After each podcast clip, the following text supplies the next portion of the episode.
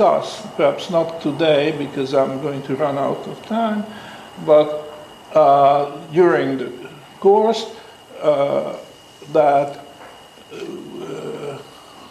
when you want to uh, uh, apply the idea of marketability to these two problems, Menger's origin of uh, money and mine, origin of interest, the, there are two different marketabilities.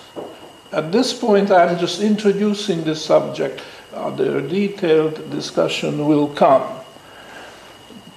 The two different kinds of marketability is or are number one, marketability in the large and marketability in the small.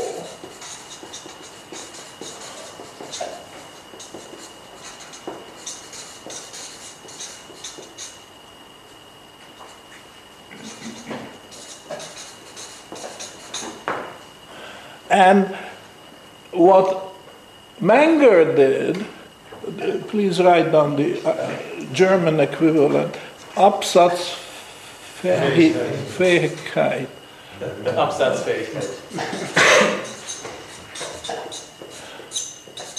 But Menger did not come to distinguish between the two. I'm going A with that. Yes. H. I. G. K. E. I. I E I D. I E I E T. T. I E T. Okay. K. No, K. I E Oh, I E T. Okay, sorry. No. Yeah, oh wait, right. So, Anyway, I think you know. we are in Germany. no, we owe the memory of Menger to Okay. at least one or maybe two German words. One is What was this uh, again? this one, Absatzfähigkeit. Exchange. Exchanging I and E. This here. Exactly. Okay. And the other is Grundsätze. How would you translate that into English? Principles. Grundsätze. Uh, Grundsätze. Principles. Principles. So that's the principle of economics. That's the title of the, of the book. So th- these two Germans, everybody owes who is a participant of this, to, owes to herself or to himself to remember.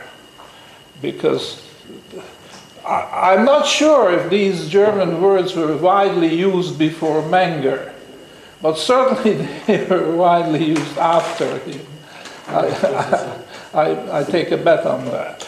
All right, so um, Menger introduced the word Absatzfähigkeit. I, I assume I'm right there, but I'm not an expert in language. And he left it there. He did not split the concept into marketability in the large and marketability in the small. That's yours truly who made the invention. And I will, you will be the judge whether this uh, splitting. I, I think uh, Menger, if he had lo- lived long enough and if he had, could have devoted his energies and talents to this, would have come to that. I'm, I'm quite convinced. But you see, I'm prejudiced because I, I came up with the idea that actually there are two kinds of marketability. Marketability in the large, which plays a role in explaining the origin of money. And then I'm sure I will be able to convince you during the remaining 20 minutes that the idea of marketability in the small plays the same parallel, very important role in the theory of origin of interest. Because we have reformulated the problem of origin of interest by saying that we have to solve the problem how to convert income into wealth and wealth into income. if you solve that problem, then you made a good start in explaining interest. It's, it's not clear. I'm not suggesting that you should all say, yes, yes, of course, of course. I see that. Because it's not obvious. But this is the thought. And once you have gone through it, you will not forget it because it will be so plausible. I hope I can uh, make it plausible enough. So here it is. You want to convert income to wealth. The idea is hoarding. You have to, whether it's a dirty word or a clean word, I don't care, but you just have to hoard something. And that's what the animals do without having the intellectual capacity of planning or anything, but they do it, they are hoarding. And whether it's atavism or not, uh, it is also what the humans are, they are hoarding. Now look around. Would you hoard uh, horseradish or let's say something more common? Uh, would you okay? You, would you uh, hoard beans? Not a very good idea. Beans would probably rot after a year, but grains may be a better idea. Wheat, corn, or something because properly treated, they can be stored, and so that's a possibility. And then there are others, and ultimately people come up with the idea of metals because they are really uh, non-perishable. Uh, wheat is perishable; could contract all kinds of diseases or rot or what, but and, and precious stones and so on. So there are lots of things, and you could hoard them. And when you do, you are doing exactly conversion into income, uh, conversion of income into wealth. With the hope that later this non perishable good you have been hoarding can be disposed of piecemeal.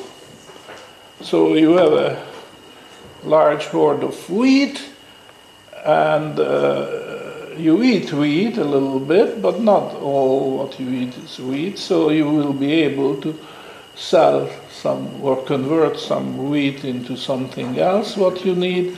And then you are what you are doing is you are converting uh, wealth into income.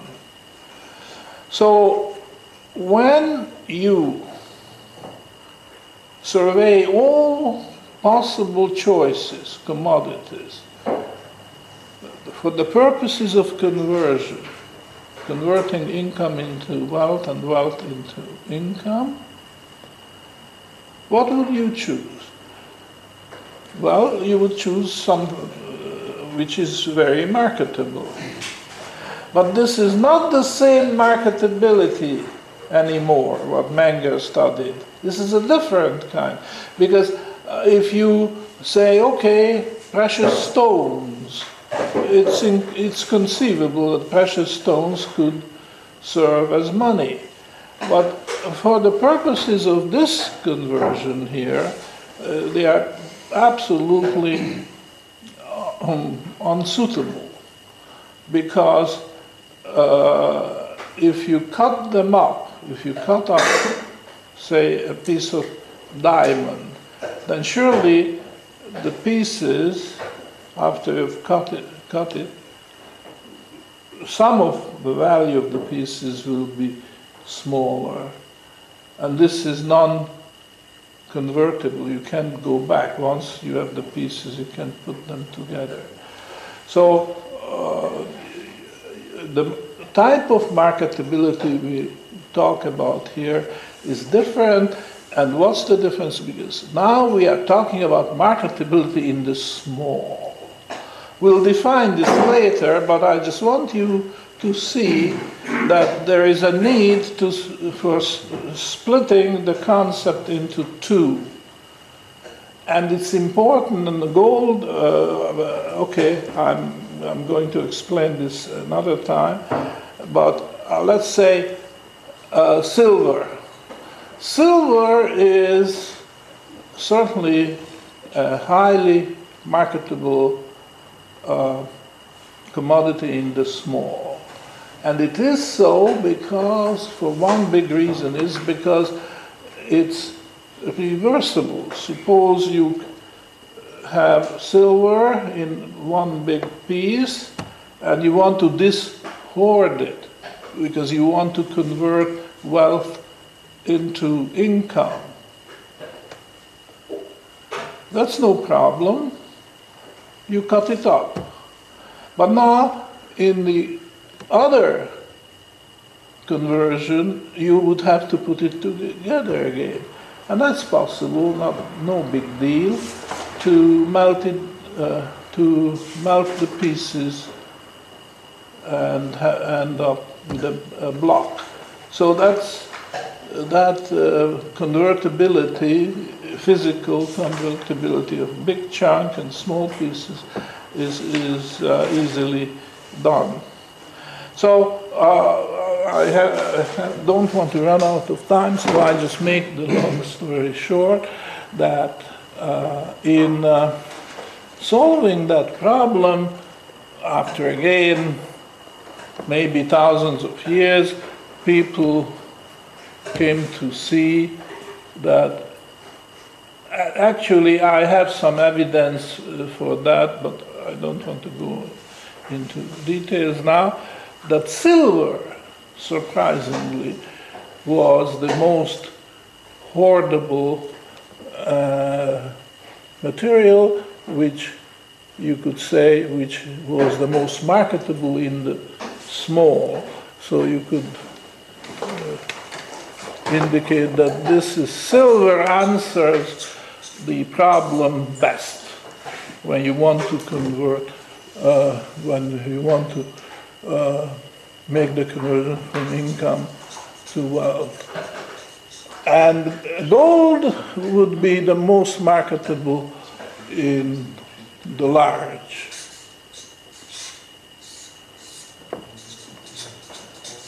Now, if you feel like arguing this point, it can be argued, but uh, I uh, tell you that in the fairly recent history, going back to the Middle Ages and later, gold was, was used for paying princely ransoms. If a prince got caught, pirates caught him and they asked for ransom.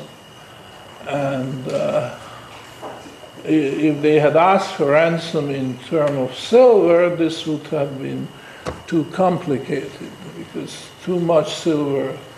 But if it was in gold, well, you can put it in your pocket and take the king out of ransom because gold had that kind of power. And if you wanted to buy a whole country, and this happened not only in the Middle Ages, but it in the New Age too. I just think of the Louisiana Purchase of the United States uh, at the time of Napoleon, and then the Alaska Purchase of, by the United States, uh, purchasing Alaska from Russia. That was 1860 something. And, and uh, again, if uh, the price was paid in silver, uh, the, just the sh- sheer shipping cost would have uh, absorbed a large part of, of this because we, they were talking about the case of Alaska, I think, in the order of six million, Louisiana maybe twice as much, uh, which was, in terms of silver, was just too much to handle and, and uh, it was really gold which could make this transaction complete because it could be moved physically from one country to the other without major problems. So gold answered this question, and this was the thing which Menger was looking for in finding the uh, origin of money, where it, the point was always not in very large quantities, very small quantities, but rather very large.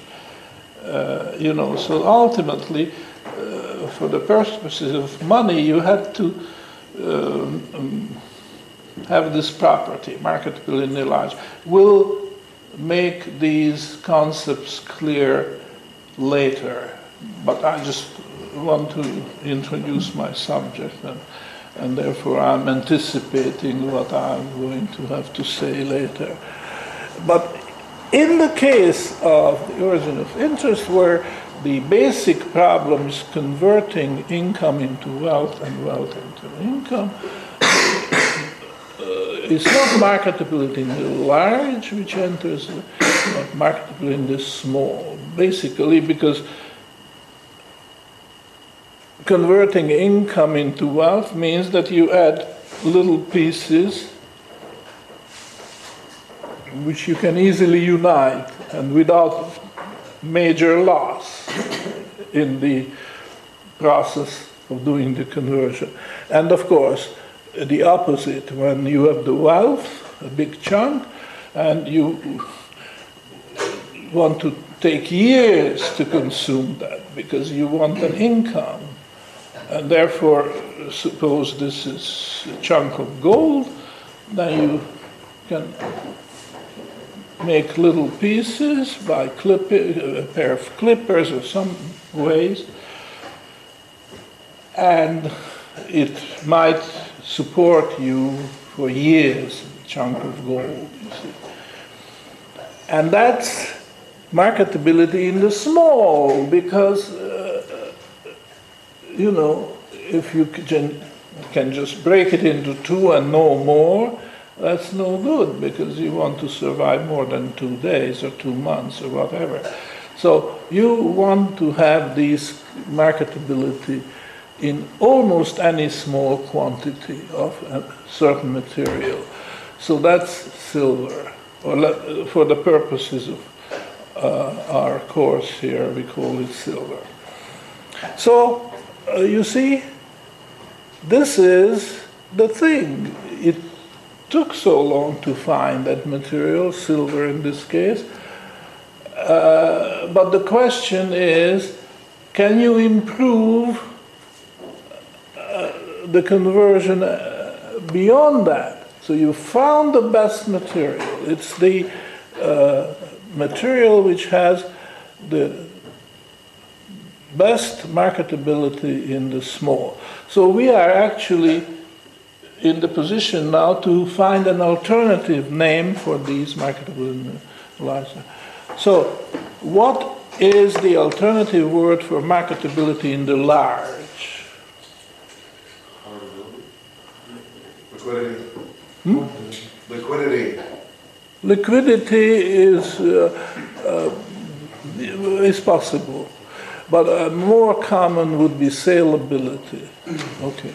So marketability in the large alternative word is saleability. And that's what Menger was looking for. Another way of summarizing up Menger's theory of origin of money is the problem is to find the most saleable commodity. And over time, it turned out that this was gold. Now, what's the alternative word uh, for marketability in the small? Hmm? Well, liquidity is, is possible, but then you have two, the same word for two different things, and uh, you want to bring out what is really different here. Hoardability. Hoardability is the word. Hoardability is another word, and perhaps an even better word because it suggests what. Assuming that we, under hoardability we also include this hoardability, but there's no need for such a this artificial word. However, hoardability is good because you can build up wealth bit, bits by bits and pieces by hoarding it And, but that's the, not the end of the process because in the end you want to dishoard it in reconverting now wealth back into income. So you see, this so far we uh, have solved at least, say, half of the problem in finding the material which has this capability of making the conversion. But can this be improved further? And if you ask that question and give a little time to, to yourself to spell out the answer, you'll see yes.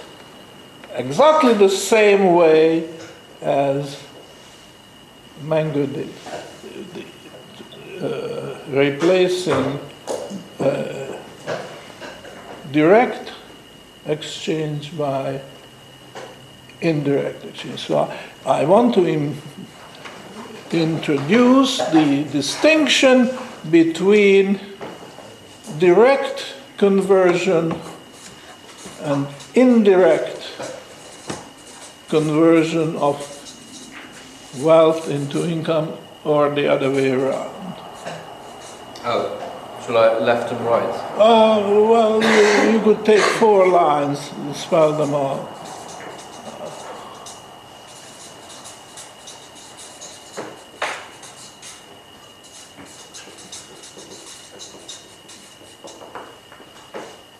So actually there are four lines. Direct conversion of wealth into income, direct conversion of income to wealth okay, uh, we'll, we'll give you a rest. so there it is.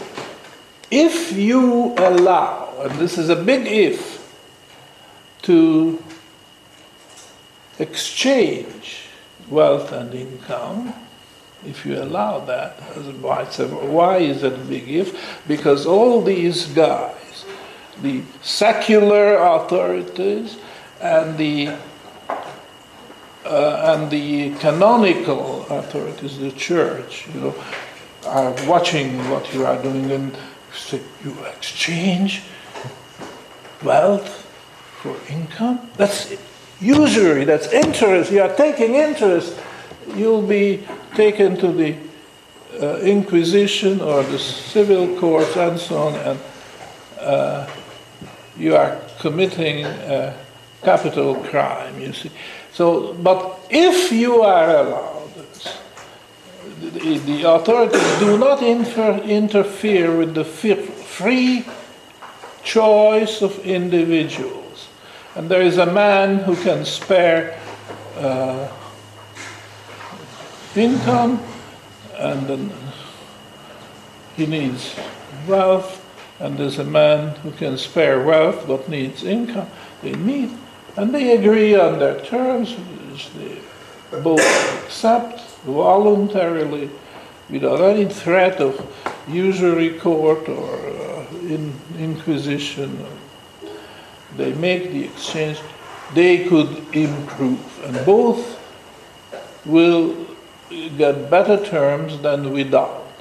So, this you can call atavistic indeed, the hoarding and dishoarding. But unfortunately, as our history developed, to a very, very large part, the blame goes to Aristotle, who said uh, basically that uh, uh, money does not beget money.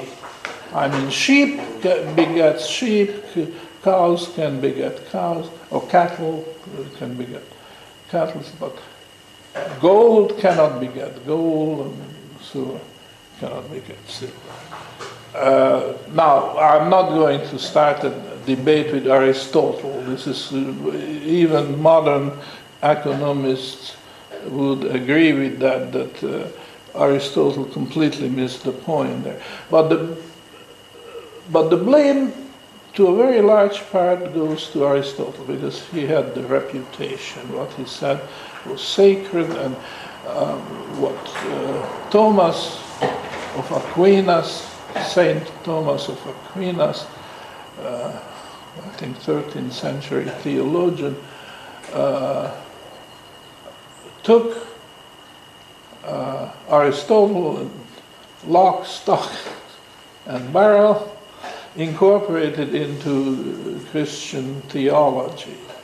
I'm not going to discuss the aspects, but uh, lock, stock, and barrel meant that he incorporated Aristotle and Aristotle's views on, on uh, uh, the question whether money can beget money, uh, meaning gold or silver. Uh, and, and that completely put science and theology, or even more moral philosophy, on the wrong track. And this we suffered. Only, it was only in the late 19th century when the Pope uh, the Pope, I can't tell you which Pope because I, I don't, I didn't memorize his name, but uh, there was a Pope who said that uh, to the confessors, to the father confessors, Pope uh, wrote the book, what the confessors should do and how they should do it and what they should not do. And the Pope just removed this, that the father confessors should uh, no longer disturb, I think that's the word he used, disturb con, uh, the uh, confessants, the people who go to confession, should not disturb them if they, uh, during the confession, admit that they charged or paid interest. Because before, that was part of the confessor to take the confession, and if uh, somebody uh, confessed that he had charged or even paid, that was a sin just as much as charging interest. You see, uh, no longer. So that was the end of that epoch, because it, you know, the, before Reformation, it was uh, an entirely different world. The Reformation broke the ice, and then it, little by little, uh, people realized that actually uh, it's beneficial for both the lender and the borrower. And this is this was the end of that. And uh, after that, exchanging wealth for income, income for wealth was possible. No stigma attached, and no criminal or uh, uh, offense was involved no canonical charges could be made. It was quite legitimate at that point. But it, you see, it took an enormous amount of time to reach that stage. And during all this time, all to the late 19th century, this was like a clamp on science, on studying uh, what we are trying to study, develop a theory of origin of interest. This was a tremendous backlog because even talking about these things in some cases was uh, a criminal offense or uh, canonically questionable activity. And this is one reason why uh, the question of the origin of interest is in such a sorry state even today, because there, all this background of studying analyzing, comparing cases was not being done, partly or mainly because of the threat of canonical or secular charges against you. We are trying to promote interest, which is in itself a criminal offense, or used to be. So we just have to agree that we are breaking new grounds and uh,